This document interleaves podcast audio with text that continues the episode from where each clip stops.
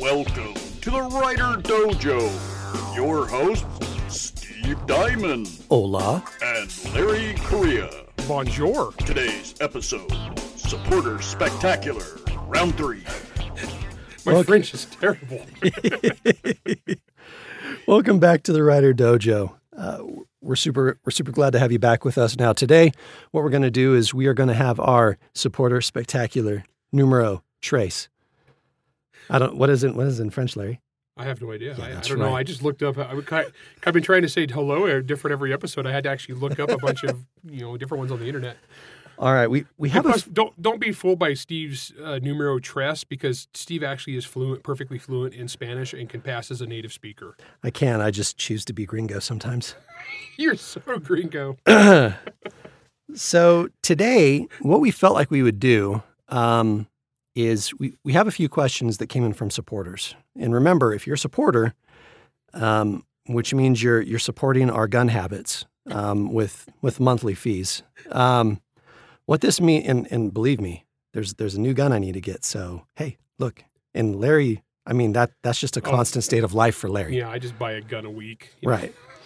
So for the low, low cost of, you know, at very at minimum, 99 cents. Or look, if you're feeling generous, 9.99 a month. You too can support Larry and I so that with those with those monthly fees we can buy one whole bullet each. Well, we could be like you know one of these days if we get enough subscribers, we could be like Joe Rogan. That's right. I don't think there's that many people that read books, let alone that many people who want to write books. Probably not. Okay, so what we what we decided to do, to do today is we have a few questions, and kind of like in our last episode, we're going to answer these questions, but we're also going to try to answer them through the lens of um, what we've done up until now, and and if related, how that impacted us with um, with our novel that's coming out shortly on March first, Servants of War. Um, you know, we- we've got you know a month, you know, a few weeks left until that comes out, and and what we really want to have happen, we really want we really want people to be as excited for it as we were when we wrote it, um, and hopefully you guys will all go out and, and pre-order it on Amazon. So, our first question today is from Brendan Haskins. Han, no, sorry, Brendan Hankins. Good dude. I I I uh, I was there when he proposed to his wife. Nice. So Brennan says, um, and this is a little bit longer, says, so you're a character writer, uh, wrote an awesome protagonist, fleshed out strengths, weaknesses, personality, abilities, network of supporting characters. Um, sounds like he's referencing specifically a lot of the, the our character episodes that we talked about earlier.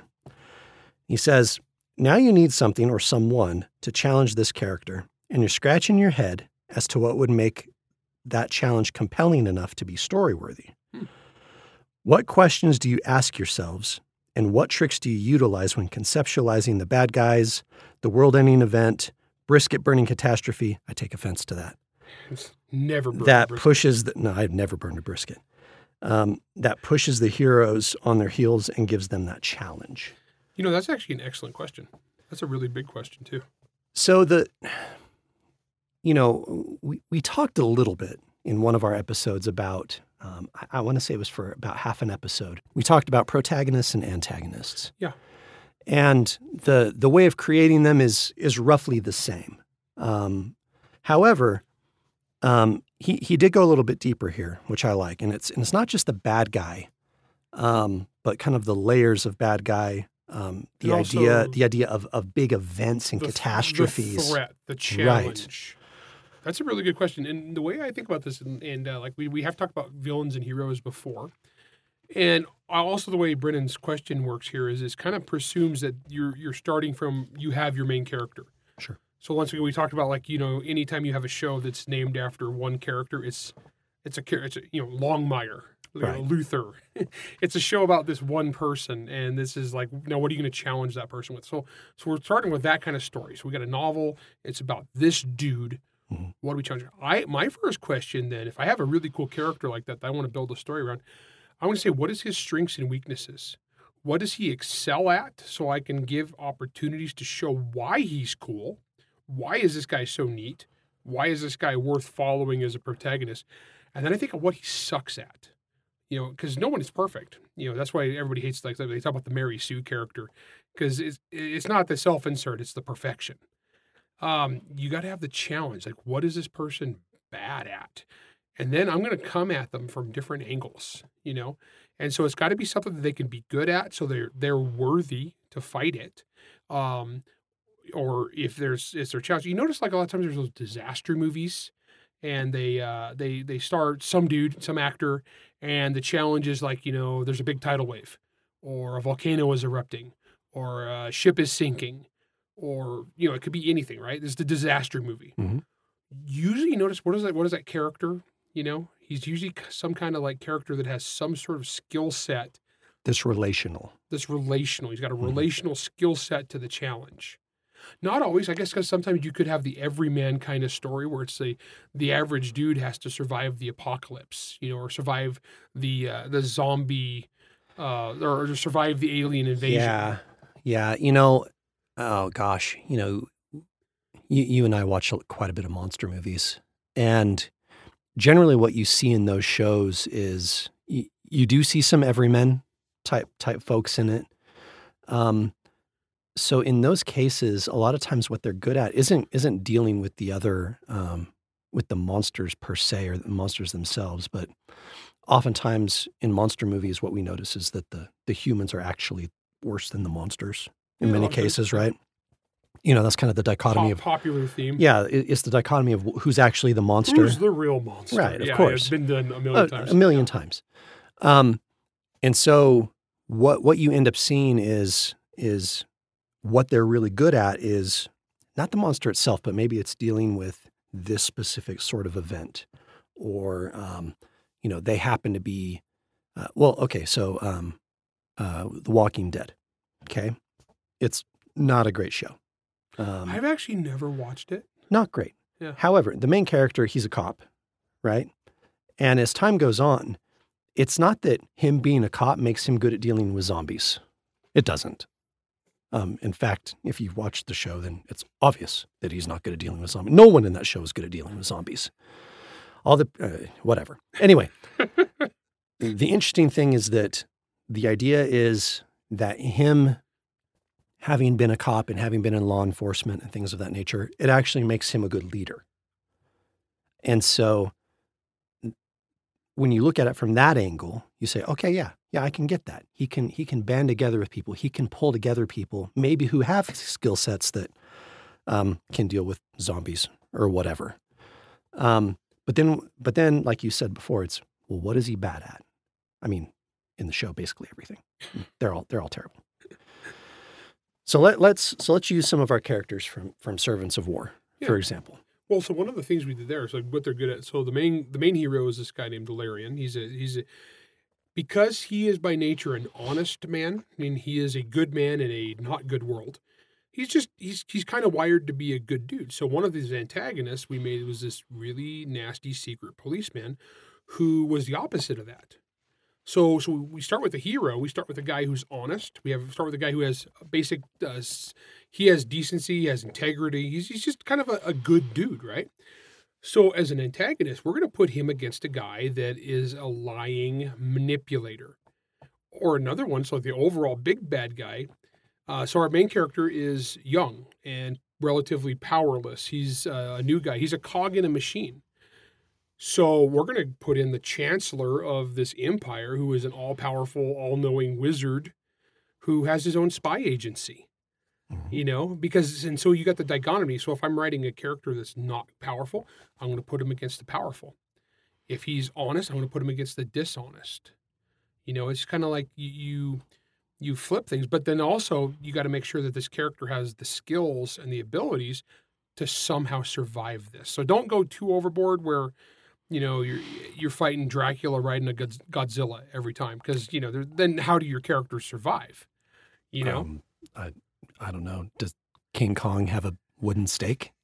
Well, no. In the last one, King Kong had a magic axe made out of a Godzilla scale. Yeah, that's true. Yeah. I guess that worked. yeah, I don't know about that. It was like a plus five Vorpal Godzilla axe. I, I actually enjoyed that movie. I know it was, it was it was really dumb. It was like like Uh, this is one of those I definitely check my brain at the door. Oh, for sure. Okay, so so we talk about characters, but but one of the things that that Brendan talks about is world ending like events Oh, or events. big big um, looming catastrophes. Yeah.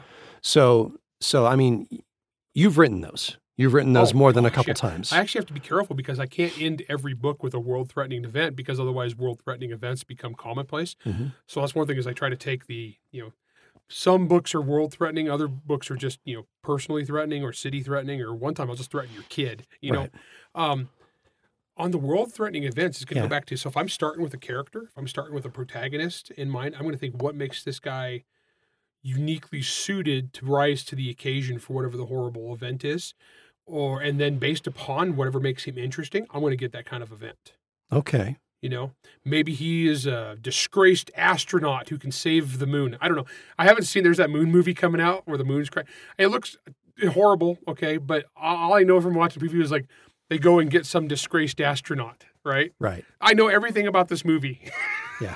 you know, based upon a 30 second commercial. But um, you know, so you start with uh, obviously like so if you're writing a, a a a book where your main guy is a tornado chaser, then I'm assuming that something in this book is tornado related. You Mhm. know, if I'm writing about a volcanologist, I'm assuming a, a, a you know a, a volcano is about to erupt. You know, you see what I'm saying? So it's it's going to be contextual. Now you have some characters who are just good at everything Mhm. uh, you know, the, and that is not good. That's hard because because I don't know. Well, you could, it can be pulled off with sufficient. Uh, okay, it's like Dirk Pitt, Clive Cussler. Mhm. Dirk Pitt's amazing at everything. He is good at everything He's good. However, except keeping his girlfriends alive. oh no, oh okay. To be fair, yeah, he is the wor- like the last dude anybody would ever want to date. Because I don't know, he goes through like 200 girlfriends. Um, but the thing is, in that universe, the way it works, he's a treasure hunter. Okay, with every skill in the universe. Got a lot of successful novels though, because there will never be some sort of underwater mystery. You Yeah. know, as the looming threat, or it might so it might be a leftover nuclear bomb from World War II is going to be used to cause a deep sea earthquake or whatever the hell it is. It's something uniquely suited that this dude can be the guy to rise to the occasion. James Bond. James Bond. James Bond. Um, you can have interchangeable, uh, you know, threats and menaces. And oh no, they built a, they built a giant space station with a laser on it. You know, it. Well, luckily we have a dude who's really good at seducing women and beating guys up. That's That means he's perfectly suited to take down the laser on the moon Exactly. or whatever. Well, I mean, think about the movie Armageddon. Uh, Mm-hmm. uh, uh, and I'm sure that one they did because I can't remember any of the characters. So that obviously doesn't go with Brennan's. Bruce Willis.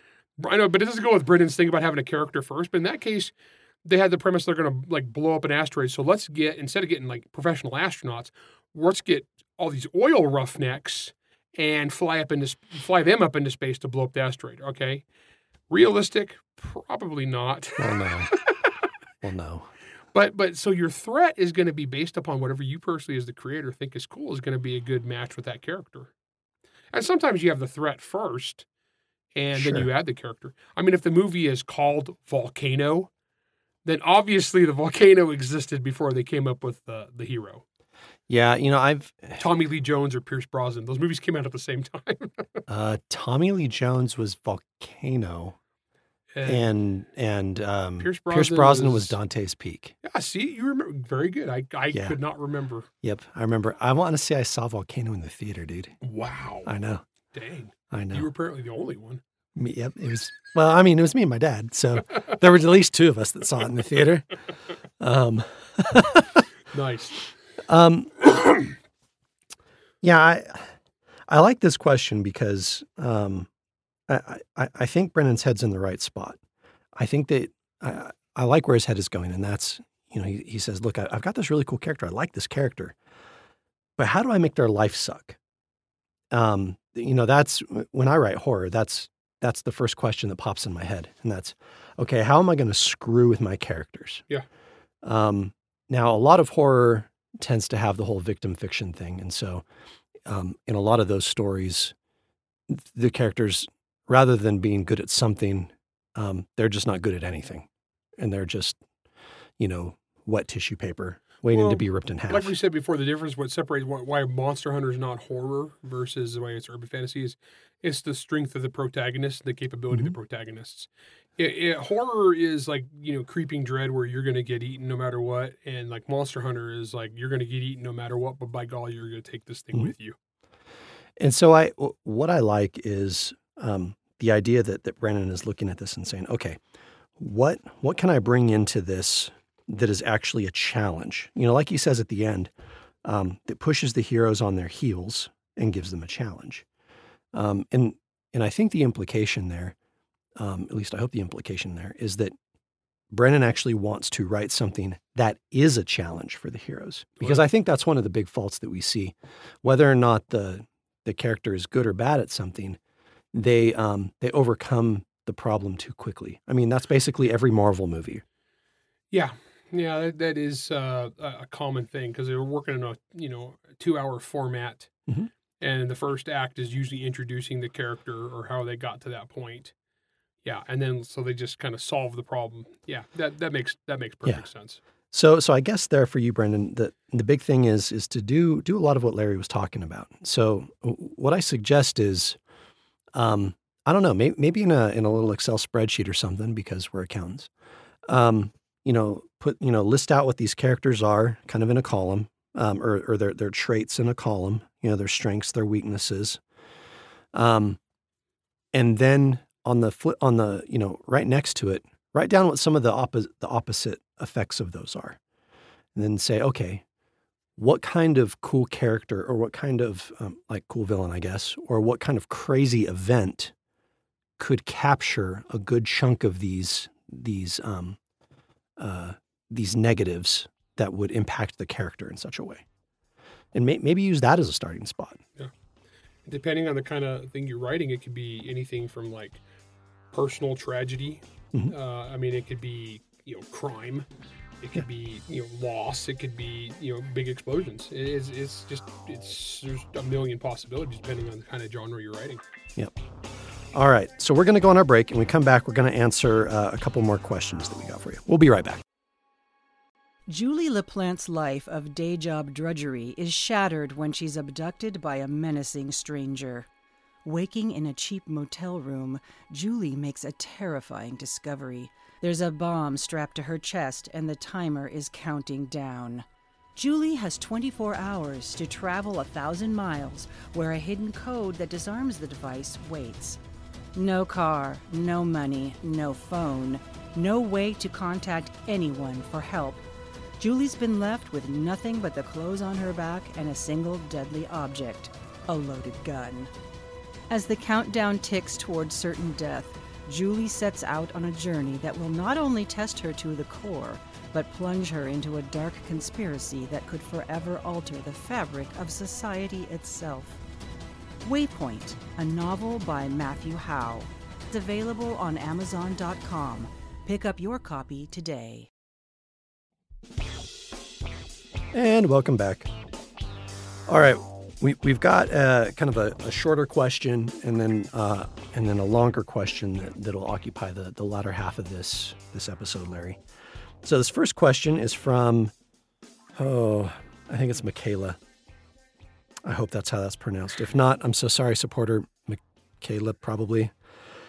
Um, says uh, my question for Writer Dojo both of you said that you're fans of fan fictions, and and yeah, we are. Yeah. Um, in fact, I mean, I, I've been very open that that's that's how I became a better writer. You I think it's a, I think it's a good tool. I haven't really done it myself. Well, except a little bit, I guess, for fun. But yeah, sure, but I mean, screwing around. yeah.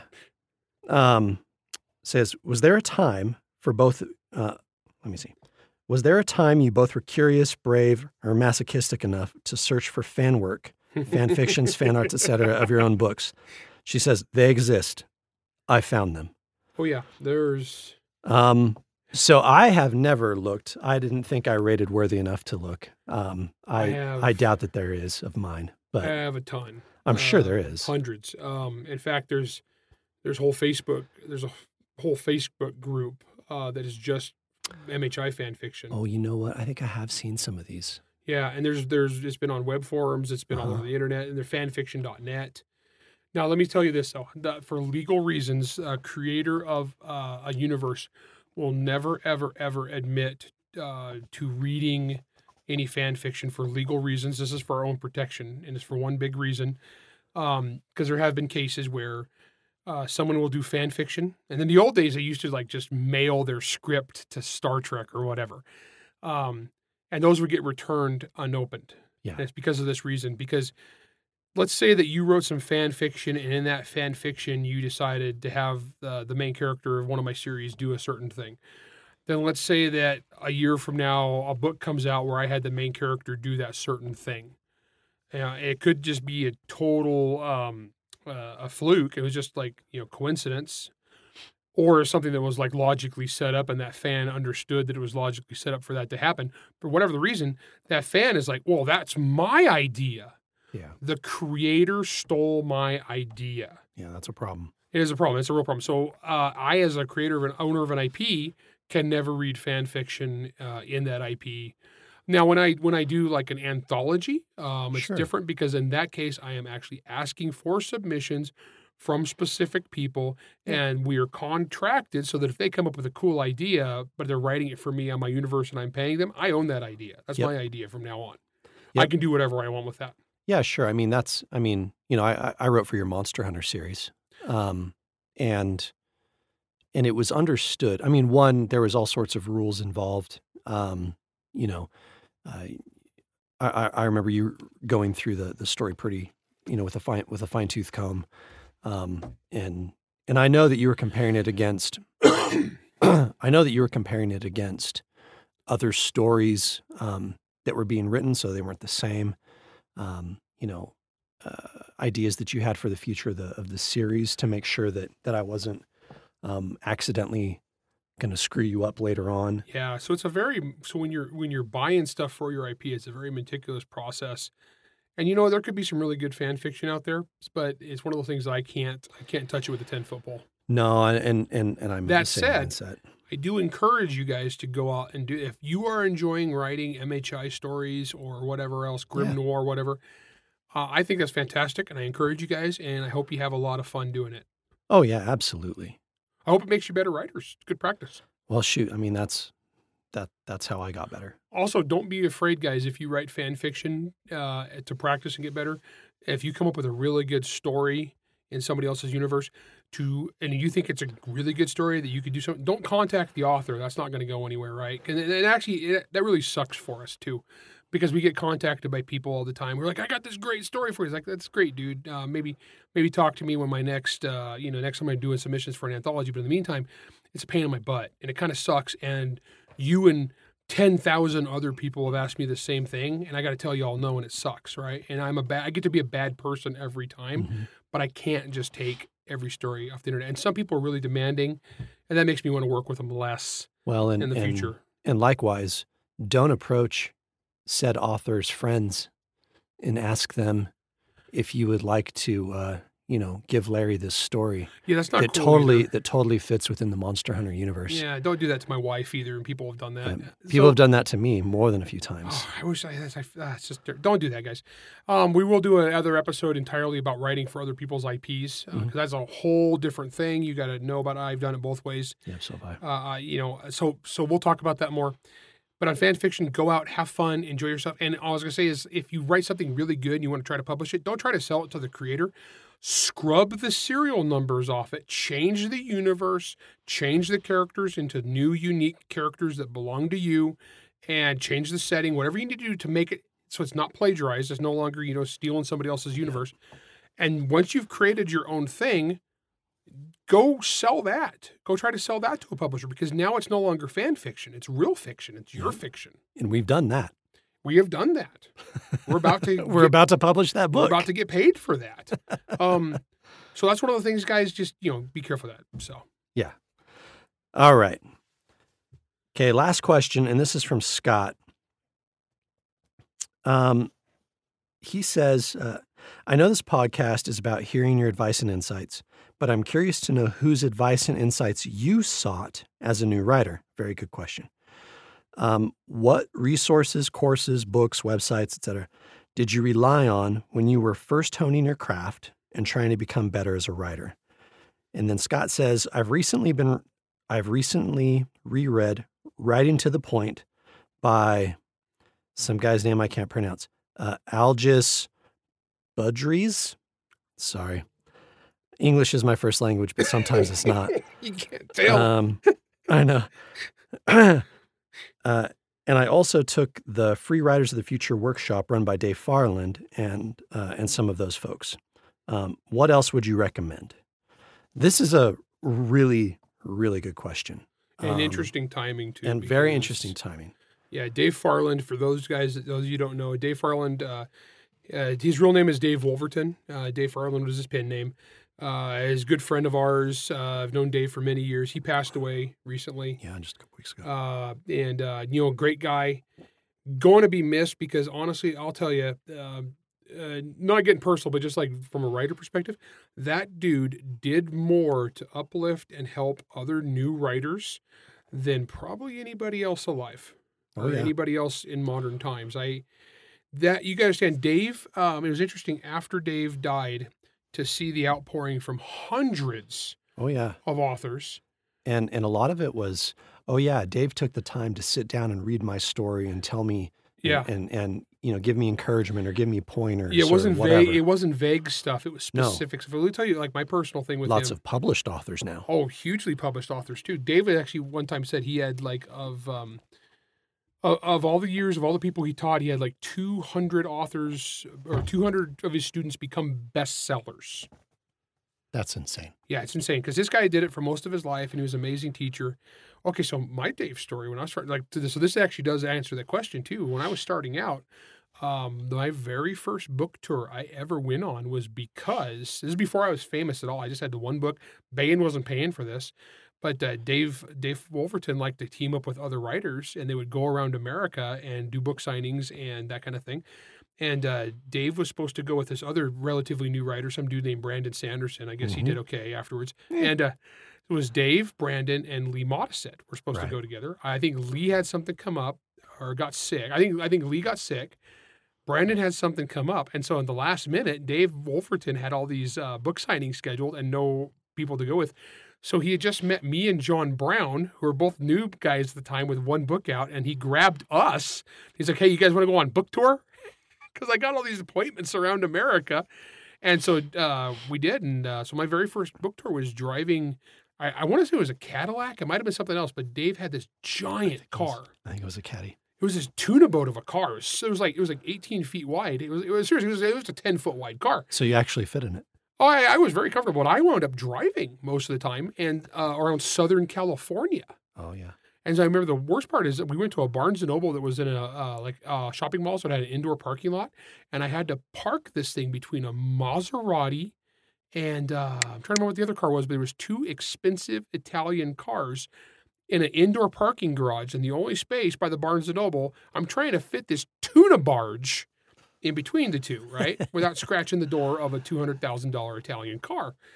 Yeah, super fun. But no, Dave was. Um, Dave was definitely one of those voices that that uh, uplifted people and and helped innumerable writers. Oh my gosh, so many. Um, you know, unfortunately, I didn't. You know, I never got to to hang out with Dave in that sort of context. Um, you know, I was always on panels with him. Um, you know, ate lunch and stuff with him here and there at various conventions. Um, but I didn't I didn't get to know him as well as a lot of other people to to my to my detriment. Um, you know, but you know, I, I went to a number of signings back in my in my in ye olden bookstore times when I was that guy. Um, I remember, I remember part of that tour when he was with. Um, it was him and Brandon and Lee, and uh, I, I think I just either I just quit the bookstore, or um, or I was about to. I think I was about to, and because I was working at two different bookstores at that time, that one down in Provo and then the one up in Salt Lake too. And so I was working at both stores. Um, and at the the Provo one, they all three showed up, and so I, I went down there to, to you know, to say hey because I knew Brandon at the time. Um, and that was when I first really met Lee as well. Um, Great and, guy. and and Lee is a fountain of knowledge as well. Yeah, I I really like Lee a lot. Um, and and I remember speaking with um, you know, with Dave quite a bit at that signing because I already knew Brandon. I didn't need to talk to that guy. Um, but I, I spoke with Dave quite a bit, and and and the thing about him is he was always so nice, so courteous. um, uh, and and just genuinely excited. He kind of had that uh, that whole kind of like almost hippie attitude going. Um, you know, like he was kind of like, yeah, well, you know, and you know, all all kind of peace and love and and stuff like that. Um, he great was- guy, He was pretty chill. yeah. Yeah. Um, you know, and and from meeting people like that, I I've always tried to be that guy as well. Um, because I figure, I figure if I can be half as helpful and half as as approachable as those guys, then then you know the writing community is a better spot because there's Yeah. plenty of douchebags out there. Well, I know I am one of them. I mean, I, I Depends depends on which layer we're talking about. That's well, I help I help people I help people that are decent and then I have no mercy upon others. So no, um But in terms of like other resources, apart from you know like Dave himself, Dave himself was an immense resource. he was probably the best there's ever been. Um, I personally don't really do like like writer resources, like like how to how to write books. Well, books. one of the one of the one of the reasons we started this podcast was specifically because we were disgruntled Mhm. with the state of a lot of the other stuff out there because a lot of the writing stuff tended to be either stuff that we would not necessarily agree with or it tended to be rigged a, a certain direction Yeah. and the most awful thing that's happened to writing resources in recent years has been the wokeification of writing resources where everything in the universe was through the prism of politics Yeah. which is just nauseating Yeah. um so there as far as resources that are out there my You know, gosh. i- take a look at some of your local universities, um, and you might you might luck out. Um, for example, I mean, I I, yeah, I, I took classes from Brandon. yeah. I mean, I, it depends because that's going to be a crapshoot too. Yeah, it just depends. And, and I know that you've taught at Oh, you've yeah, I- taught some various classes. I- I've, I've taught I've taught college uh, creative writing classes, and uh, which is funny because they uh, uh, I got rated at the end of this quarter or the end of semester when the students do their little uh, cards. I I smoked the actual professors, and every student was like, "Wow, this was so much better than the real college creative writing class. Well, this- yeah, This is way better." because I actually, you know, uh, you'd actually done it. yeah, and so I, I've never been invited back. Shocker. I did too good of a job. Um, no, but the thing is, because the problem you run into is that a lot of um, a lot of college creative writing classes are taught by professors who haven't necessarily published anything outside of maybe like literary journals that are read by literally tens of people, if you count Yeah. the editorial staff. Yeah. I mean, it's it's, it's people who've maybe published a book twenty years ago. Now, I think if I think if you find, you know, outside of of lucking out and having a pretty decent professor roundabouts, um, if, if you if you happen to have a pretty good um, local convention, um, I think you can go to those local conventions and and sit in on some panels and learn some good stuff, Well, I make mean, some I've- good connections. I've praised I've praised our local con LTUE for like 13 years, you know, and I, I but this last year they went really stupid with uh, the vaccinations and crap, and so I'm just like, you know what, I'm done. they went all they went all papers please on this. They did, and I don't, I don't feel like need I don't need to be a good German to assure the other Germans I have no Jews hidden in my attic. Right. You know what I mean? And I'm sorry, it's just my private medical business is none, it's none of your damn business, you know. And so Mm-hmm. I, I said, no, I'm out, I'm done. Eh, but the thing is, I'm not going to say it's not a good resource. It's a good resource, but I, you know, I wasn't Sure. going to jump through hoops. But but you can you can find um, depending on where you're at. I mean, I've I've been to one up in Montana. Um, I know that there's a few in Colorado that are pretty Uh, good. 20 books to 50k in Las Vegas. The Vegas Uh, one. Very, very. It's, it's, it's aimed at indie writers. hmm uh, but it's very, very um, business oriented. It's very pragmatic because it's all indie writers, so they're making it or breaking it. So there's not a lot of artsy fartsy navel gazing in here because they're not. These people are their own publishers, so there's no like I'm going to depend on my publisher to do all the hard stuff, where I can go be artistic. Right. They don't have time for that. And so actually, I recommend that one. That was uh, I'm, I'm going to go. I'm going to go to that again and uh, Oh. teach some classes. I, I really enjoy. I was I was impressed by that. one. Oh, maybe I'll go to that one this year. I, I mean, I actually really did like it. Yeah. And then um, I don't know as far as uh, LibertyCon is is has. pre- I haven't been to Liberty LibertyCon. myself. LibertyCon is super fun. I don't know how much like learning happens at LibertyCon versus partying and drinking and uh, and just hanging out and uh, I, I I love I love that one. Dragon Con, same thing. Dragon Con's a party con. Party con. I don't know how much you actually like would learn as far as spending your money as a writer and trying to be good. You know, there's a lot of how to write books out there, but I, I once again, I I, just know. depend on how much you agree with that particular writer. I mean, I mean, a how-to write writer's book just it, it feels like it's trying to be one size fits all. Yeah, I And- thought about actually compiling a bunch of my blog posts and doing a how to write Sure. book, but it's very specific. It's going to be like you know, it's like it's like that book "Make Love the Bruce Campbell Way." you know, it's like how to write books Larry Correia way. Um, but everybody talks about like the Stephen King on writing book. Sure. You know, There's a um, Terry Brooks one. Uh, Dean Koontz had one. I actually like the Dean Koontz one better than the Stephen King one. Um, you know, it's interesting though because but, then- but then there's other writers that there's there's writers I think are terrible writers that have writing books, and there's some guys I know that like they've made a business out of writing like how to write books, but their actual writing sucks. Mhm. And I'm like, but but they're they're selling these how to write books, and I'm like, I wouldn't take this guy's advice on anything because he's Yeah. an idiot. Yeah. So I don't know. I I, I think Caveat emptor, I guess. Ugh. Buyer beware. Yeah. So so Scott, I think the answer to your question is uh I mean it, it kind of depends on on you and how you learn, I Okay, think. I would say this. I would say this. Um, have an open mind, listen to everything, discard what you do not think fits. Except us cuz we're always right. Oh yeah, except for Writer Dojo, obviously, because you know we're Yeah. we're never we're, we're never incorrect. We're never wrong. You know, is, I see a lot of writing advice out there, and that's why we do the little segments of the show where we will take bad writing advice and mock it. Yeah. Because there's more bad writing advice out there in the world than there is good writing advice. Yeah.